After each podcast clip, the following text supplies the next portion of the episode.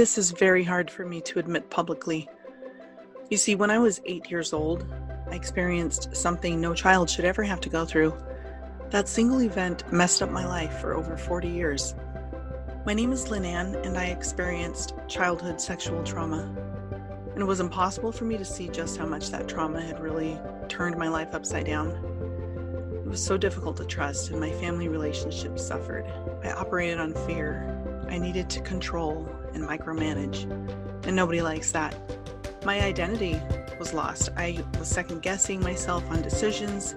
It was a struggle to get dressed every morning because I didn't want to wear something too revealing. I wanted to hide my shape and weight behind my clothes. And I had come really far in my healing journey using group therapy and different healing methods. But I knew that there was something wrong. Something was missing, and I could not put my finger on it. And then about two years ago, this amazing gift from God came to me this message that I am sexy. And that has given me the most amazing power. I can't even put it into words. I feel so beautiful and it's my femininity. And I, I realized this is so powerful. I need to tell other women about it who are in my same journey. And I didn't know how I was going to do it.